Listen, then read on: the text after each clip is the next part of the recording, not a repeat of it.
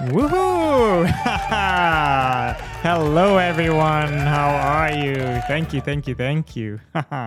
Sharam, Faridullah, Melanie, Andrea, Tokoni. Great to have you in the room. And as always, I like to talk about artificial intelligence in business, and I like to talk about it frequently. Let's make this room fun and interactive if you want so. Give me a thumbs up. I want to see that you are here with me with your attention directed to this beautiful, beautiful chat we have here. Give me a thumbs up. Come on, Andrea, thumbs up. Sharam, thank you. All right. Melanie, you are raising your hand, meaning you want to come to the stage and talk. Sharam as well.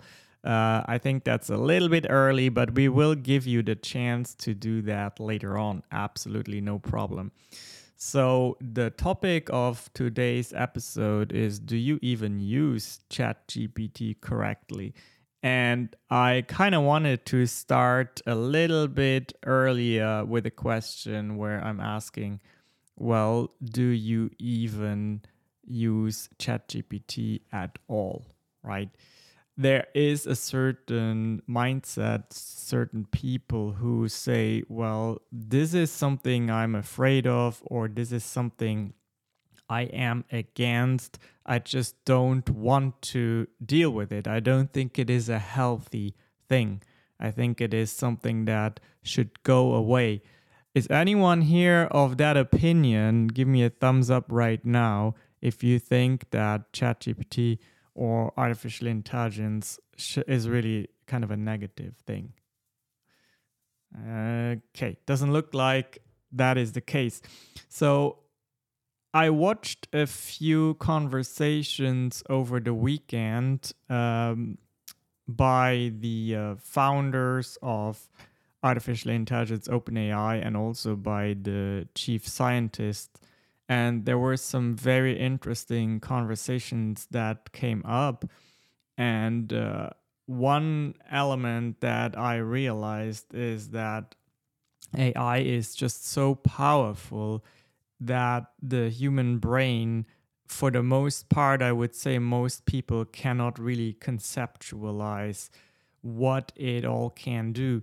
Because, and I'm by no means an expert in this at all. I could never code or create an artificial intelligence, but I'm just trying to tell you what I learned by listening to these conversations and what I derive from that. So the way AI works in very simple ways is much like the human brain works, where it has a bunch of neural network nodes that put information together to bring an output that the human reacts favorable to. Now, what it can do, of course, in a much more efficient way than we can do, is it has these multitude of knowledge points, because OpenAI has trained it with knowledge up to 2021. They made a selection of great resources, content of value, such as scholarly books, website, reputable news sources, all that kind of information it has been trained on. And then its neural network knows to form connections at a speed and also at a rate of sheer numbers that the human brain can never do. And that is why we know that a lot of opportunities in the future will really rely on leveraging that technology. Is it going to be dangerous? Yes, it can be if it is misused, but at the same time, it is very important that people who are smart and kind-hearted, like all you in the room, you also use this technology, train it, give it feedback, and learn how to work with it. So don't be too proud. You really, I think you really need to look at what is possible with it. And the question also came up is, would you want to be part AI? In other ways, if someone tomorrow could implant a little chip into your head and you would essentially have access to AI information nonstop, would that be something that would be appealing to you? Give me a thumbs up if you would like to have a chip in your head that gives you instant access to AI. I see Sharam and Andrea, you would like that. I would actually like that too. I would give my thumbs up there. I see other people in the room who are more hesitant, who don't want to do that, and that's kind of understandable as well. Is there anyone here who hasn't used AI at all yet? You don't have your ChatGPT account yet. Give me a thumbs up. You don't have a ChatGPT account yet. Great, you all have one. Okay, so what I did this morning is I asked ChatGPT, how can I use you best? What is it that most people don't do correctly with you? And it gave me basically 7 points that I want to outline here for you. And Sharam, I'll bring you up on stage when I have gone through these 7 points. I just wanted to get through those. All right. So number one would be clear and concise. State your request or question clearly and avoid using ambiguous language or expressions. I think that is important. Be clear and concise of what you want from it. So, for example, it helped me this morning when I asked it, hey, is there a way for me to pre-schedule emails to a group of people without using mass mailing software? I was very concise, and it reminded me of a very powerful feature called Google Groups. Which is essentially you can create groups and then email people, and it's for free. It's available to anyone and everyone who has a Gmail account. Number two would be provide context. So it says, give me some background information about your question or request so I can better understand what you are looking for. And that is actually very, very important, because without that context, the neural network cannot be used to its fullest extent, because what the neural network does is it puts everything in connection with your question that it knows about the context you give it. Yesterday, we helped a seasoned businessman look at how he could convince one of his partners to change the structure of a deal. And it was really very, very impressive how detailed the response was. This was a use case in the healthcare industry, and it gave so many points of information that were very specific to the problem at hand. It knew about the location, it knew all about the type of physician, it knew about the compensation rate of the physicians. And all of that because the prompter had taken the time to write a 3 to 4 paragraph sheet where all of the base information was there to provide to ChatGPT in the question. That is actually something that really ChatGPT 4 is very powerful in, using that advanced reasoning capability where you can feed it a initial problem statement, and then it uses logic and reasoning to go and leverage the power of the neural network to bring you ideas that, quite frankly, the human brain is just not set up to process. It is not fair. We cannot possibly compare us to that power. And that is why I think, even though if you may be very critical to the technology, I think you should at least give you the chance to explore and see if you cannot augment your capabilities, your skills, at least to a certain degree. Tip number 3 was to use proper grammar and syntax. This will help the AI to better understand your request and also to improve the accuracy of its message. Avoid jargon or technical terms. And it says, unless you are asking it specifically about a technical term, use language that is easy to understand.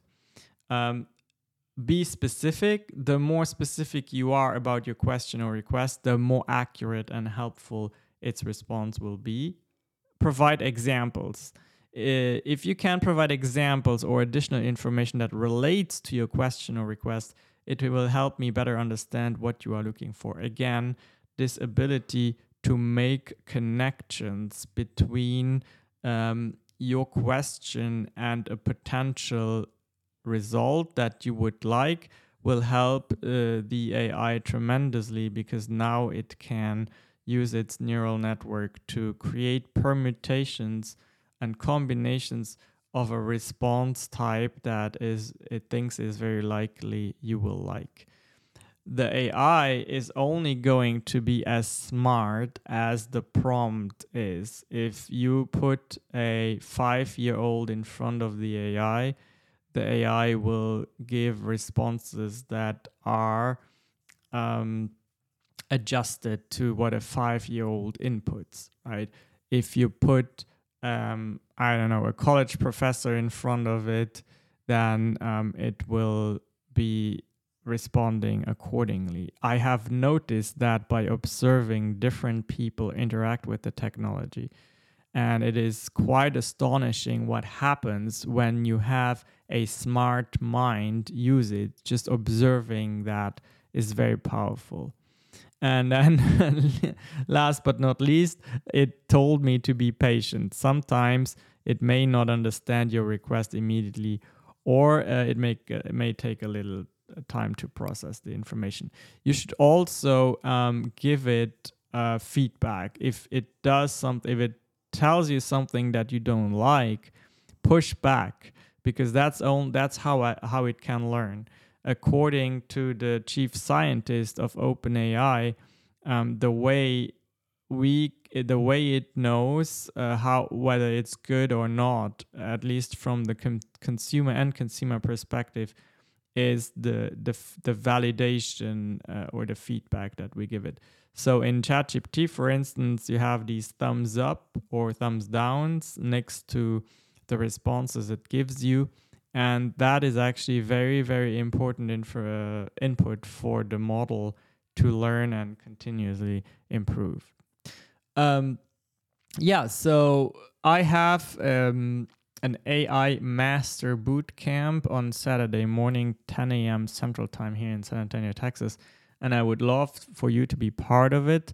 You just have to go to AIMasterBootCamp.com and register.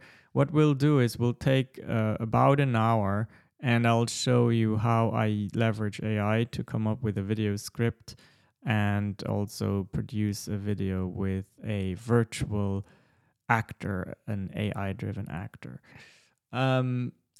At this point, I'm open to questions and a conversation. I know, Sharam, you've been raising your hand at the beginning.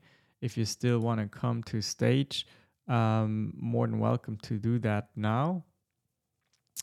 If not, anyone else too here who has a question or a comment to make, maybe just answer the question to whether you would like to be part AI. You know, would you allow or wish for a chip to be implanted into your brain that gives you access to all of this? Sharam is taking me up, and I'm just going to allow him here. Good morning. I see you're in California. Good morning, Sharam. Hold on. I'm mute. Yes, I can hear you. Can you hear me now? Yes. Okay, perfect. Actually, I'm in Turkey. I've been overseas for about a year and a half now. I left California in the middle of the pandemic, and I'm in my third country now, working remotely, and definitely need to come back to the U.S. soon just to take care of some loose ends, and then I'll be traveling abroad again. Actually, I want to share, but initially I wasn't raising my hand. I was trying to figure out where the thumbs up mark was.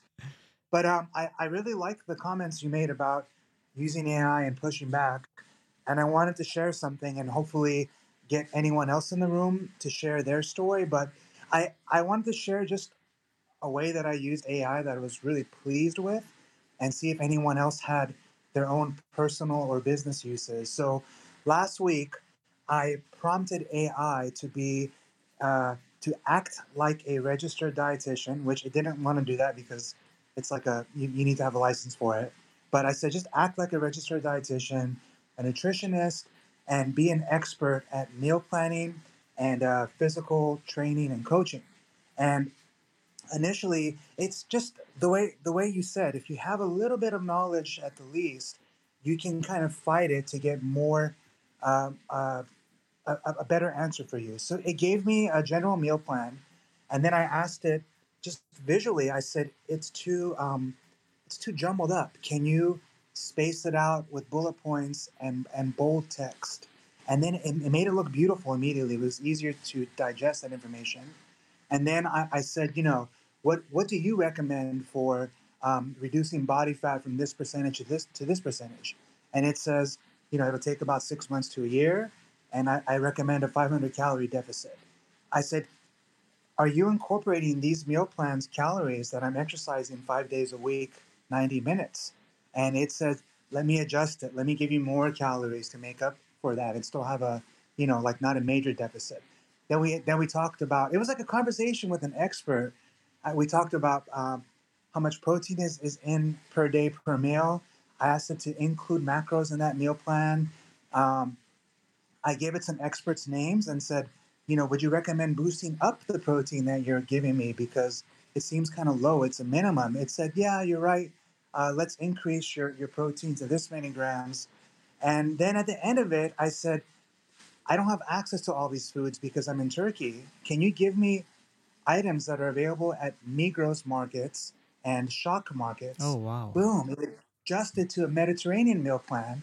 Then I said, I really like these foods and not these foods. It readjusted the whole thing again. To the end, I said, perfect. Give me a categorized shopping list. Bam. Went to the market, shopped, meal prepped. And then a whole nother conversation that I won't get into was it giving me a workout routine where it emphasized, I forgot the word. It means like to build, not atrophy, hypertrophy, muscle building. And I said, can you give me more details on that? And it's just a better experience than Google. I'm not sitting through YouTube videos. I'm not sitting through ads. I'm able to have a conversation where it remembers what we talked about a minute ago and a week ago in the same chat thread. I took a big chunk of my retirement from 401k to an IRA, and I put a large amount of it into everything AI related, like 5 companies. And I don't care what it does in a year or 6 months. This is long-term. If the companies stay smart, if I'm using it more than Google now, and Google is a multi-billion-dollar company, this is something I believe in fully. Mm-hmm. With that story, if anyone else wants to share in the future or on this one, I'm curious to see how other people are using AI personally, day-to-day, and business also. And thank you for your time. Oh, man. Thank you, Sharam, for your contribution. Dotin, I will bring you up momentarily. I just want to react to what Sharam said. It is definitely a very advanced way for you to interact with it. And I am very glad and proud that you are here and you shared that with us, because most people, they just don't think about even the possibility of interacting with it in that way. And with what Sharam has shared with you, I think it is very hard to make a case against the idea that AI can augment your life, augment your experience. Because if you had to do all of that manually, or even with Google, we know it would have, you could have probably gotten the same results, but it would have taken multiple hours, if not multiple days, to get to the same easy digestible output in a format that you want to have it and that it is useful for you. So Dotin, if you want to come back on stage, you're more than welcome to do that. Okay, great.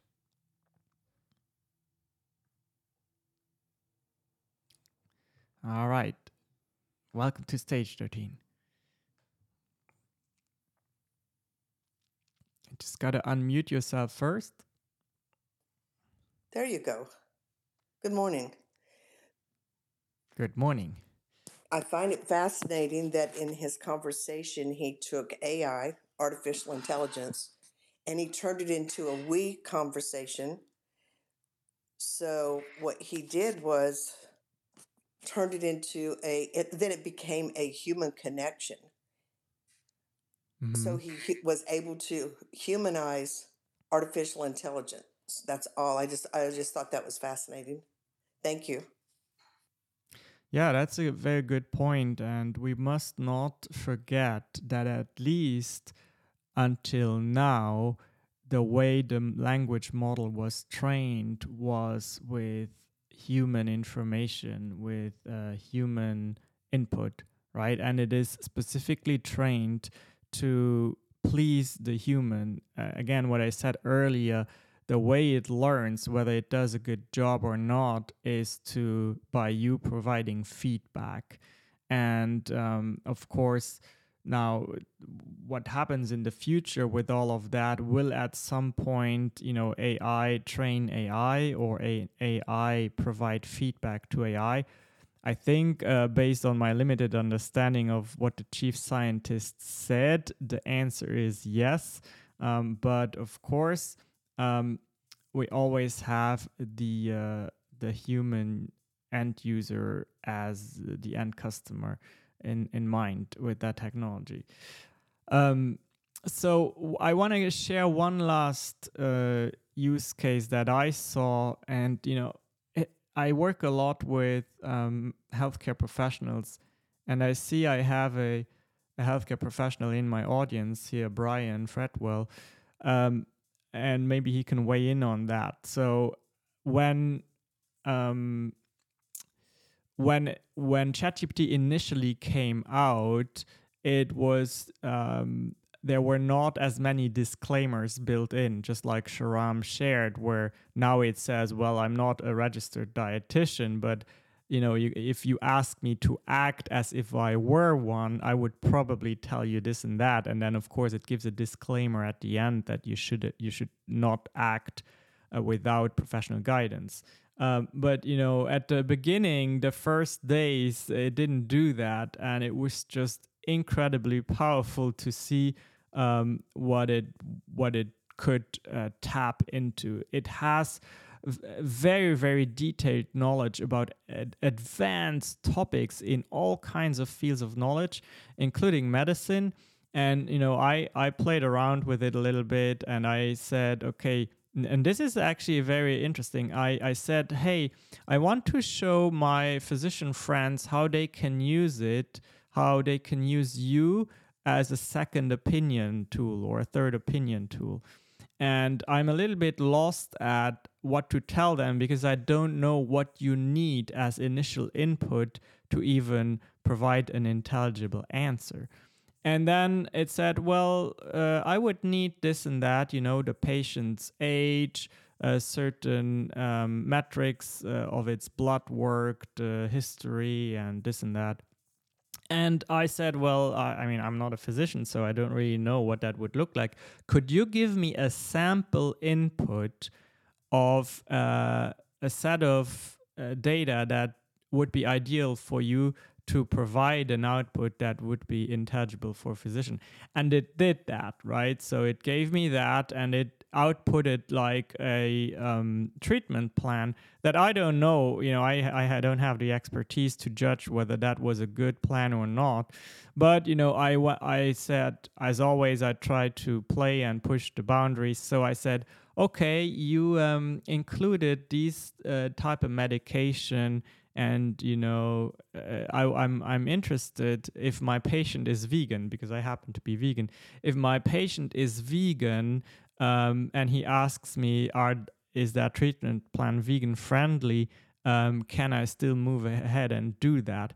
And it was very impressive because it knew whether the medication was vegan or not. And then there was one that wasn't. And I said, well, can I include an alternative to that specific prescription? And it knew, you know, and we're talking about not off the shelf drugs that everybody knows. Like, these were very specific medications. So I know in healthcare, a lot of professionals say that you can save a lot of cost and avoid a lot of overtreatment if you ask for a second or third opinion. And I know there are even more professionally sanctioned tools out there that physicians can use to get that second or third opinion. But I think that was another very, very powerful use case. And yesterday I spoke to a physician friend of mine, and he said, you know, I would really like to have a nice chart for people impacted by long COVID, where I just could give them some kind of household tips, you know, nothing that includes controlled substances, but just some household tips of vitamins and nutritions and foods they can leverage to overcome some of their long COVID challenges. And he generated, like, this morning I had an email in my inbox where he said, hey, AI and I, we did this, you know, and it is this beautiful chart similar to one that Sharama explained, where on the left-hand side was the symptom, and on the right-hand side was the easy, you know, non-invasive, low-risk solution. So yeah, that's a use case that I really am passionate about, and I think we've reached about the tail end of the meeting today. But if I have anyone in the room or on stage who want to still react or leave some final comments, please do that now. Okay, Andrea, welcome to stage, Andrea. Thank you. Thanks for having me up here. I just wanted to say thanks again to everybody who shared. I find that absolutely necessary for us all to talk about how we're using ChatGPT, what works, what doesn't work, how we can improve, the follow-up questions that we're asking, like Sharam asking, you know, to make these adjustments, and all of that really highlights that he understands that it is a reasoning engine. And I think that it's fascinating, because no matter how many times you tell people it's a natural language processor, it's meant to have human interactions, it's a chatbot, there's still, I think for all of us, we're wrapping our heads around what it means to really have conversation. And conversation is a two-way street. So the more input you give it, the better output you give it. And so I would personally love if everyone continues to come to these rooms where we can have these kinds of exchanges towards the end of the talk. Thanks. Thank you, Andrea. I think, again, want to thank everyone. Sharam, if I think you would be interested in that webinar I have Saturday morning, just click my face and then look at the link in my bio and see if you can fit that into your schedule. But thank you so much. You know, these rooms are great when you have people such as yourself and Dotine who come up, make great contributions. Andrea, of course. Sahil, thank you for your time. Always a loyal listener. Rosanna, thank you for your time. Vanessa, thank you for your time. You all have a great, great rest of your day. And that's it for now.